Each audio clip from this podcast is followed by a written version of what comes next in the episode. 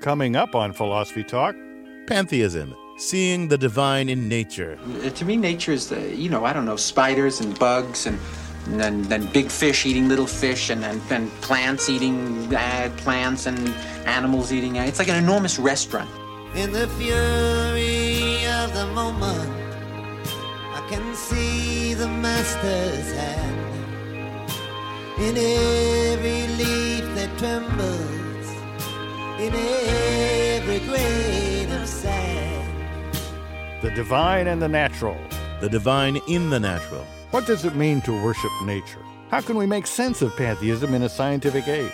Is pantheism just an outmoded idea of the Romantic poets? Is there a connection between pantheism and the modern ecological movement? Our guest is Philip Clayton from the Claremont School of Theology.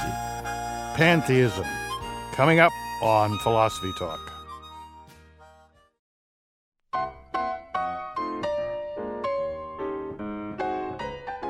Welcome to Philosophy Talk, the program that questions everything. except your intelligence. I'm John Perry. And I'm Ken Taylor. We're coming to you from the studios of KALW San Francisco. Our conversation started down the road at Stanford University, where both Ken and I teach philosophy.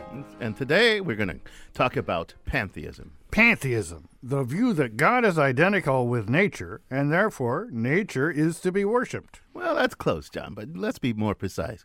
Pan means all, and theism is belief in God. So, strictly speaking, pantheism is the belief that God is everything, and everything is God. Pantheists believe, in effect, that God is identical with the universe, with everything. Well, is that really all that different from Christianity or Judaism? I mean, in catechism class, I learned that God was immanent in the sense that he pervades the entire universe. Well, there's a there are two really big differences.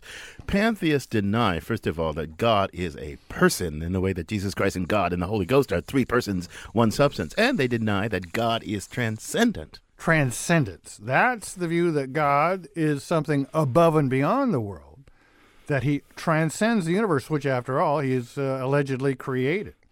He's an entity outside of the world, even if he also manages somehow to be immanent or fully present in it. Yeah, right. Pantheists deny that idea that God is transcendent. That's what they mean by their slogan God is everything and everything is God. And pantheists reject this is the second thing you mentioned reject the idea that God is a person.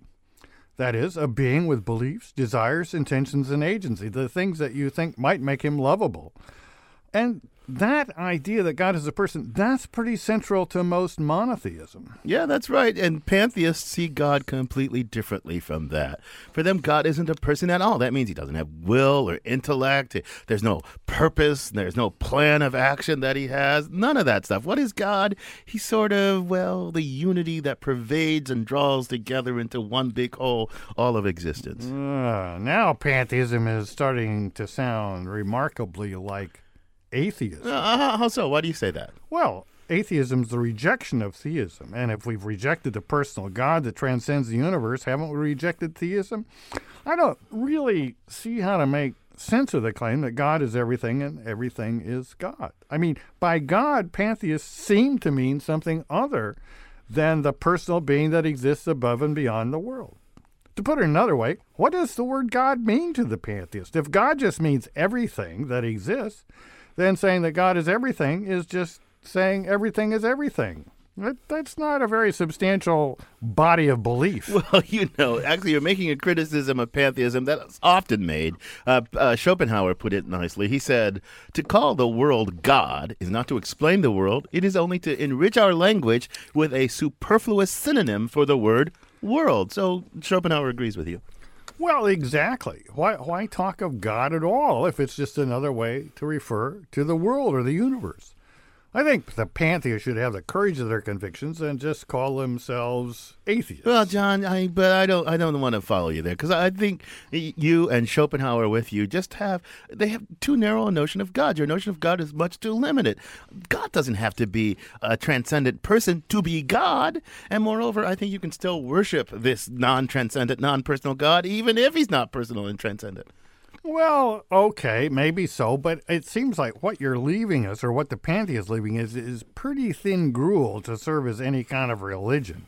I mean, maybe that's why there aren't any pantheist churches. I mean, there aren't, are there? And, and no universally agreed upon pantheist rituals or practices either. Pantheism just sounds like nature loving atheism, atheism with an attitude disguised as religion. Well, you know, many pantheists do actually love nature. Some maybe even worship nature. The Romantic poets Wordsworth and Whitman were self-described uh, pantheists. They definitely love nature. But you know, there are other pantheists who aren't so fond of nature. Spinoza, Lao Tzu, maybe even Hegel and Plotinus. That's a little dicier. They didn't uh, regard nature as any particular object of worship, so it's a complicated view. Well, this whole idea of loving nature raises another question. Can pantheism survive what we know about the universe? Namely, it's just mostly nothing, interspersed now and then with some big flaming stuff, and this little corner of things where we somehow manage to survive. Are there any modern day pantheism? And, and, how do they really distinguish themselves from theism without collapsing into atheism? Lots of questions for us to discuss. And we need to get started uh, answering them. And to help us do that, we sent our roving philosophical reporter, Caitlin Esch, to find modern day pantheists. She files this report. Do you believe in God? No, I don't believe in God. What is God? Well, I don't believe in God, so God is nothing to me. But for other people, I think God is love and hope. For many people, God is someone, a single creator. But what about pantheists? My idea of pantheism is that everything is part of a divinely co creative whole. That's Rabbit, an eclectic pagan. She co owns the Sacred Well, a magical shop in Oakland, California. Rabbit leads workshops that blend various religious ideas and practices. Pantheism and nature play prominent roles. Everything contains an indwelling divine nature. Each of us is doing our part, even inanimate objects such as stones, you know, trees, um, stars, stardust, space garbage. They're all part of this evolving whole. At the Sacred Well, about a dozen women huddle around the table. In the center, baskets of rose quartz to spread love, and rocks from Madagascar build as watery, floaty heart elevators. The air is thick with scented candles and incense. Pretty much anyone here who wasn't raised, you know, by parents who are invested in eclectic paganism and quantum physics has been taught that God lives outside of you and you have to bring God in, and that the devil lives outside of you and that the devil can get in. The Way of the Rabbit Witchcraft says, You are already all of the good and evil of the entire universe, vast and circulating with potential. As an eclectic pagan, Rabbit incorporates slices of Buddhism, Yoruba, and Celtic Reconstructionism into her belief system. When she practices, Rabbit says she feels like she's debating with nature, or rather, asking nature to help her achieve a specific goal. Maybe if I'm to take something natural and go and like some stones and go sprinkle them in the water as an offering, it's a way for me to say, like a stone dropped into the water, I want to be something solid and concrete in the fluidity of this change. Rabbit is also presiding high priestess of the Come As You Are Coven. Since she founded the group in 2005, it's swelled to about 500 members. Rabbit says the coven embraces a range of believers but tends to emphasize nature and service to others. And they gather every full moon. In a given ritual, we might put all of our focus on, say, the wolves. We might align ourselves with the spirit of the willow tree, and we might tap into the wisdom that the willow can offer by exploring what kinds of medicines it's been used to make and how have the branches been used in different ceremonial practices.